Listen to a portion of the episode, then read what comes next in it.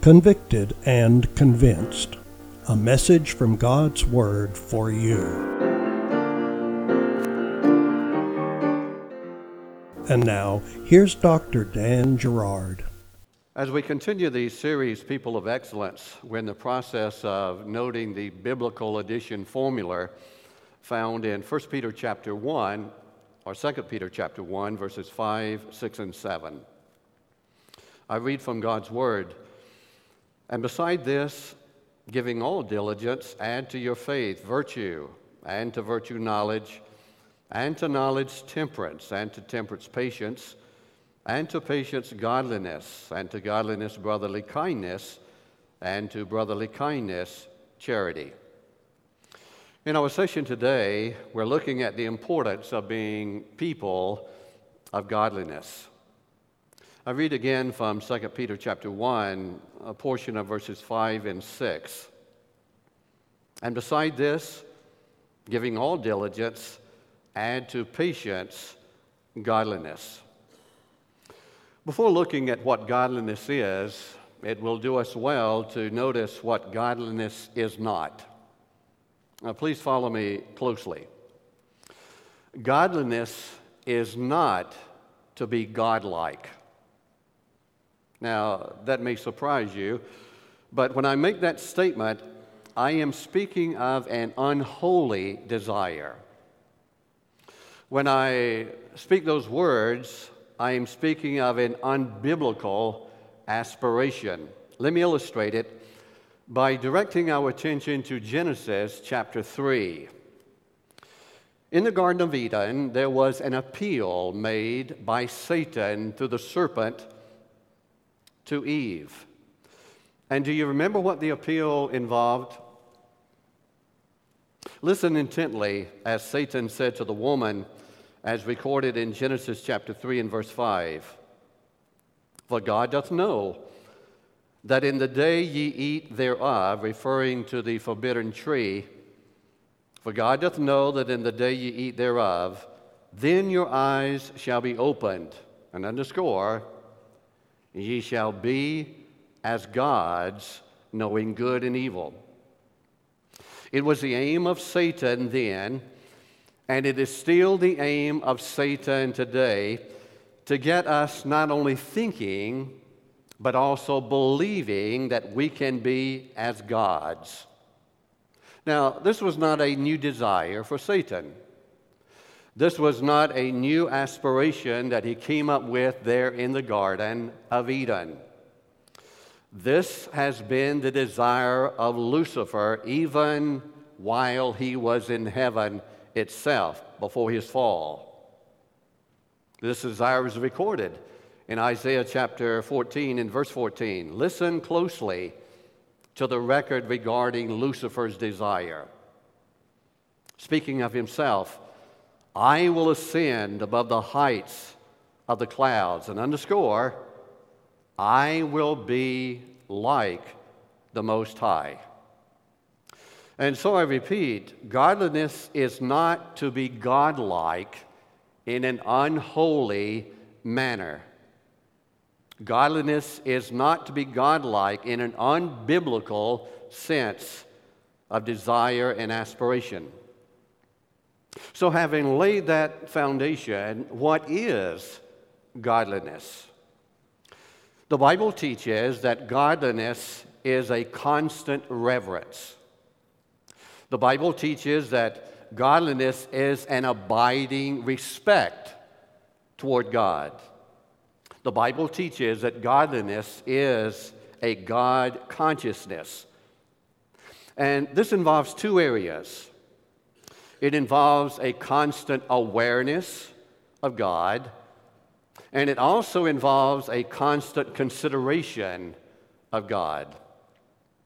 Because when there is a constant awareness of God, and this constant consideration of God is in our lives, it makes a profound difference in the life that you and I live.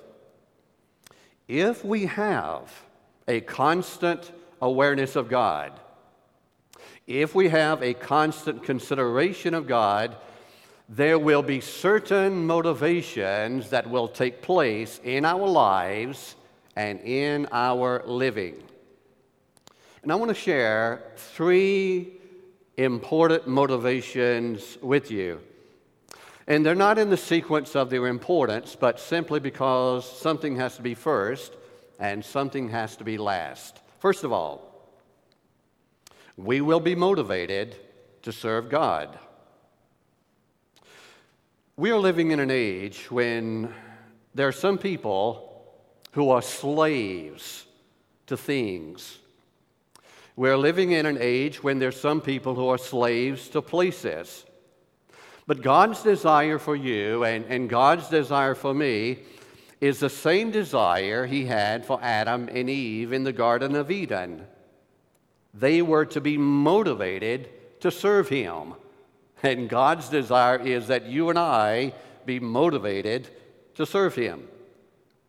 Because if we are motivated to serve God, we will willingly become subordinate to the authority of God and also the authority of one another. Now, will you agree with me that there is a great, great, great moving away from authority in the days in which you and I are living? There is a rebellion against authority. And in an age when so many authorities are being expressed, in an age when so many authorities are being promoted, don't you think that our world would be much better off if you and I, as people of godliness, as people of excellence, would be motivated to serve the Lord? To be willing to be subordinate to the authority of our Lord? If we are motivated to serve the Lord, we will submit ourselves to the direction of God. We will do what God says. Not only will we do what God says, but we will do how God says it. Not only will we do what God says and how God says it, we will do when God says it. Next, we will be motivated to know more about someone as fascinating as God is. Sometimes we listen to or we sing the song about God being an awesome God, and God is an awesome God. God is fascinating. And as you and I have this element of godliness, this element of constant reverence, this element of God consciousness, we will want to know more and more and more about our Heavenly Father. We, want, we will want to know more and more and more about our Savior. We will want to know more and more about God's sweet Holy Spirit. Oh, I believe that the words of the hymn should be a resounding theme in our lives and living more about Jesus more about Jesus. More about Jesus. Finally, we will be motivated to live a life that's dedicated to God's glory, not to our glory, not to the glory of others, but we will be dedicated to God's glory. Now, this life that is dedicated to God's glory will be manifested, it will be exhibited, and it will be exhibited in at least two ways. And I want you to follow me very closely. First of all, this life that is dedicated to God's glory will be manifested in the conversation that will represent God. I'm not being critical and I'm not being negative, but I am appalled and I am startled sometimes at the words I hear that, that come out of some of the mouths of my brothers and sisters. words that should never be uttered. The words we speak, if we are motivated to have the glory of the Lord a part of our life and our living, will reflect in our reverence for God. Our words that we speak will reflect our respect for God. The words that we speak will reflect our awareness of God. The words we speak will reflect our consideration for our God. My brothers and sisters, the words you and I speak are very, very, very important because they are unto life or they are unto death. We need to be very considerate of what we say and how we say it. Because I believe with all of my mind and all of my heart that sometimes it's possible to say a right thing in a wrong way and do more harm than if you kept your mouth shut. Are you listening to me? Our words must glorify God.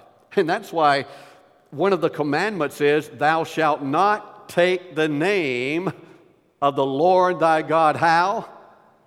In vain. Second, this life that is dedicated to God's glory will be manifested in conduct that will represent our God. Again, I'm not being critical, not being judgmental, but our actions reveal our reverence or disreverence for God. Our actions will reveal our respect or our disrespect for God. Our actions will reveal our awareness or our non awareness of God. Our actions will consider or be representative of our consideration of God. God has called us to talk the walk, but God has also called us to walk the talk. Now, it's very easy for most of us to talk the walk. I mean, we have learned the words, haven't we? We know the proper things to say, we know the vocabulary. So it's very easy for most of us to talk the walk. But sometimes it's often more difficult and challenging for us to allow our footsteps to represent God. As you and I connect these points together, and as we understand the relevance of addressing godliness in our lives and living, we will come to accept with our minds and with our hearts that this element of godliness will help us to say and to do what is pleasing to God. It will help us to refrain from saying or from doing anything that would displease our awesome God and that would bring reproach to his name. For those that are following me in your Bibles, I, I invite you to turn with me to 1 Timothy chapter 6. In 1 Timothy chapter 6, the Apostle Paul is writing to his son in the faith, Timothy, and God's sweet Spirit would say the same thing to you and to me today. I want you to listen closely to 1 Timothy 6 and verse 6. But godliness with contentment is great gain.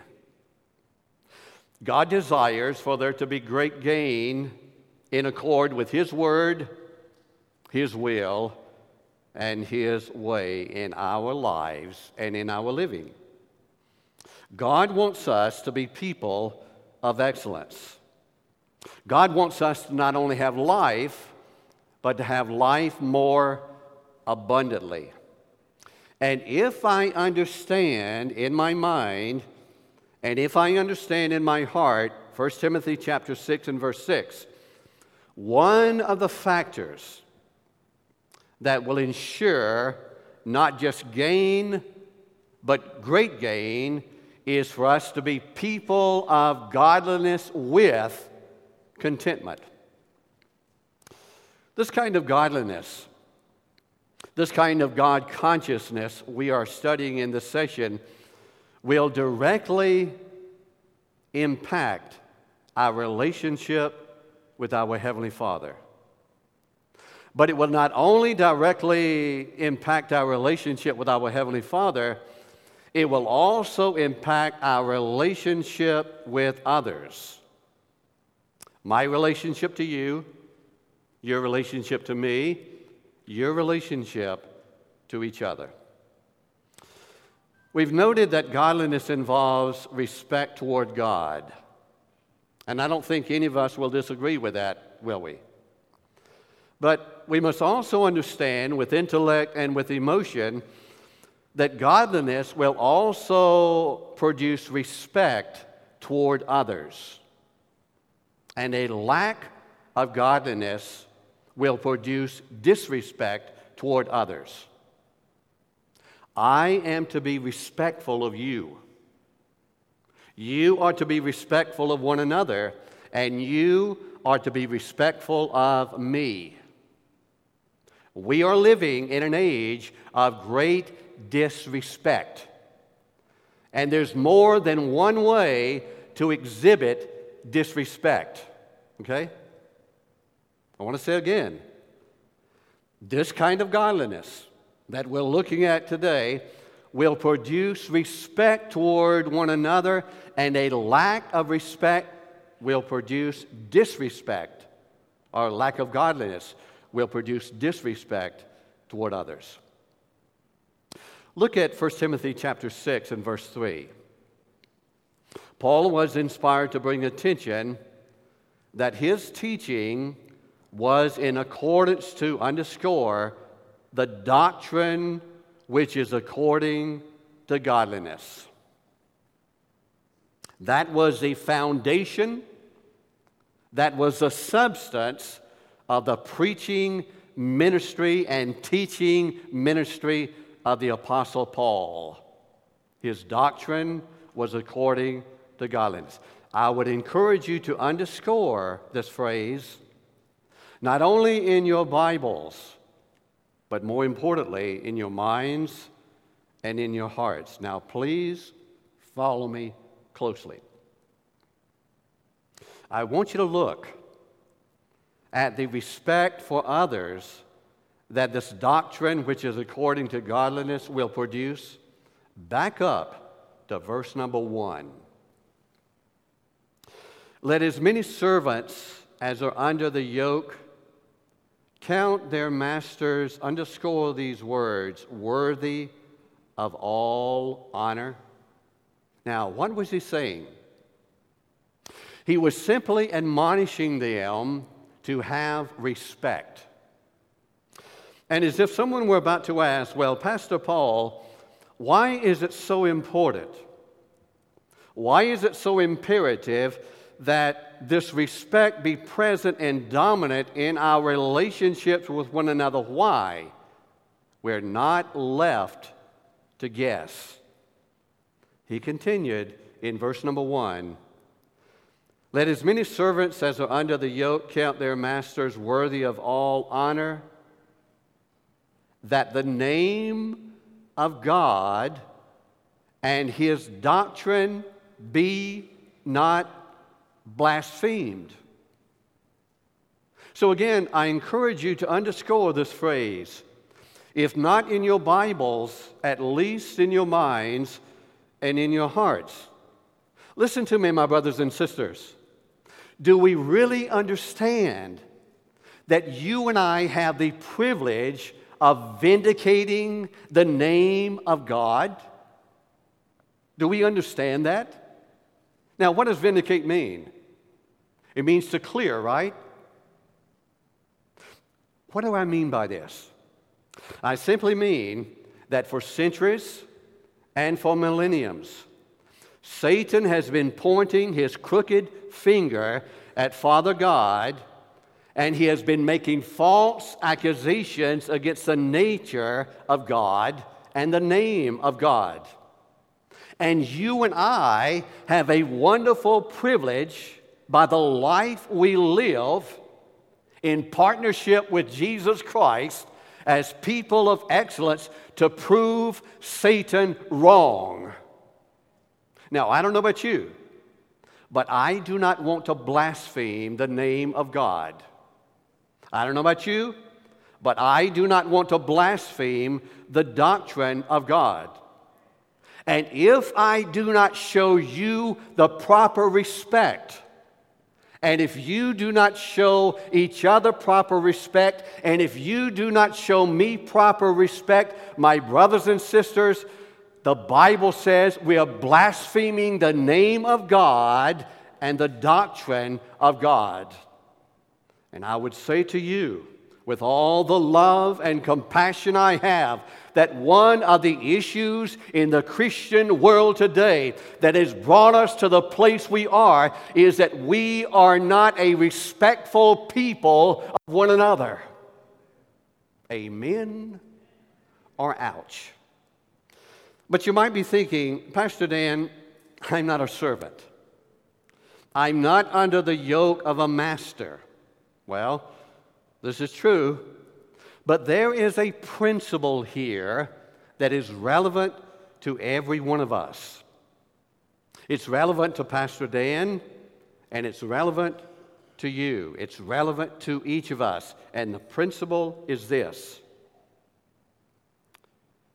in our relationships with others, there must be respect. May I repeat that? In our relationships with others, there must be respect. Look at verse number two.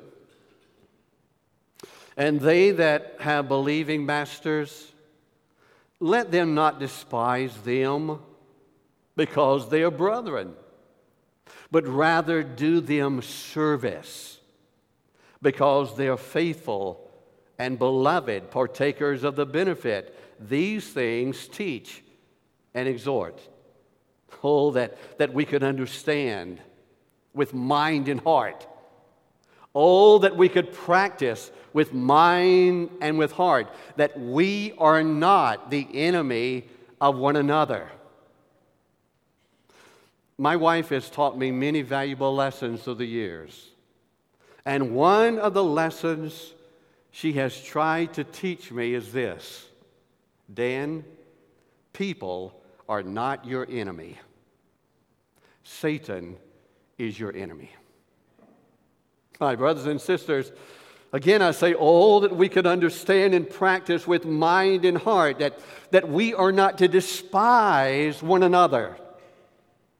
Why? Look at it. Because we are brethren. Now, we may not agree with everything everybody says. We may not agree with the way everybody does it. But we must never lose focus of the fact that, that we are brothers and we are sisters. Can it be? Can it really be that we need a revival? that we need a revival in the closing hours of Earth's history in regard to the ending part of verse 2? Can it be? Look at it. These things teach and exhort. I only, after today, have six more sermons to share with you.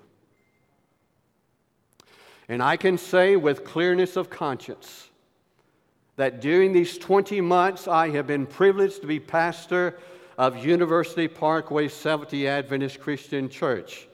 I have endeavored, not only with my lips, but also with my life, to teach and exhort these kinds of issues. We need a balanced teaching, and we need a balanced exhorting concerning the doctrine which is according to godliness. It would be doing an injustice for me to leave this text in this context and not note the lack of respect that Paul was also inspired to address. Because it's very clear that a lack of respect for others is the result of an absence of the doctrine which is according to godliness. I read from verses 3, 4, and 5. If any man, if any woman teach otherwise, a different doctrine, and consent not to wholesome words, even the words of our Lord Jesus Christ, and to the doctrine which is according to godliness, he is proud, knowing nothing, but doting about questions and strifes and words whereof cometh envy, strife, railings, evil surmising, perverse disputings of, of men of corrupt minds and destitute of the truth, supposing that gain is godliness. From such withdraw thyself. Question Is Paul saying that that you and I are not to witness to these kinds of individuals? Is that what he's saying? No. But what he is saying is this you and I must not allow their attitude. We must not allow their deficiencies to infect our lives. And so I ask the question is the portrait presented in verses 3, 4, and 5 one of respect?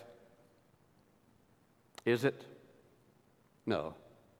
You see, these kinds of attitudes, these attitudes of, of envy and strife and railings and evil surmisings and perverse disputings, these kinds of attitudes develop.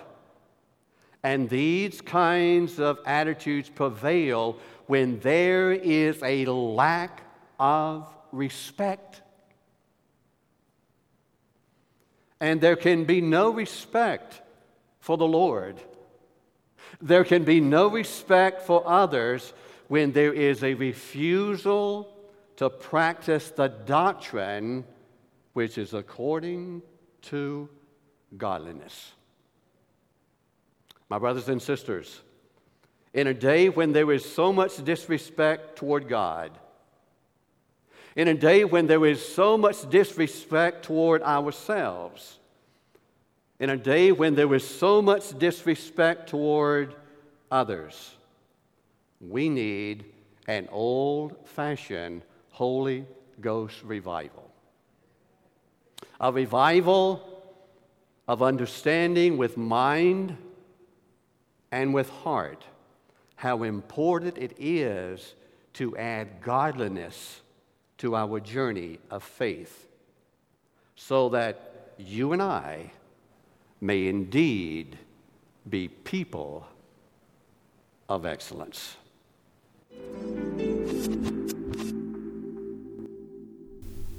Dr. Dan Gerard is the pastor of University Parkway Seventh day Adventist Church in Pensacola, Florida.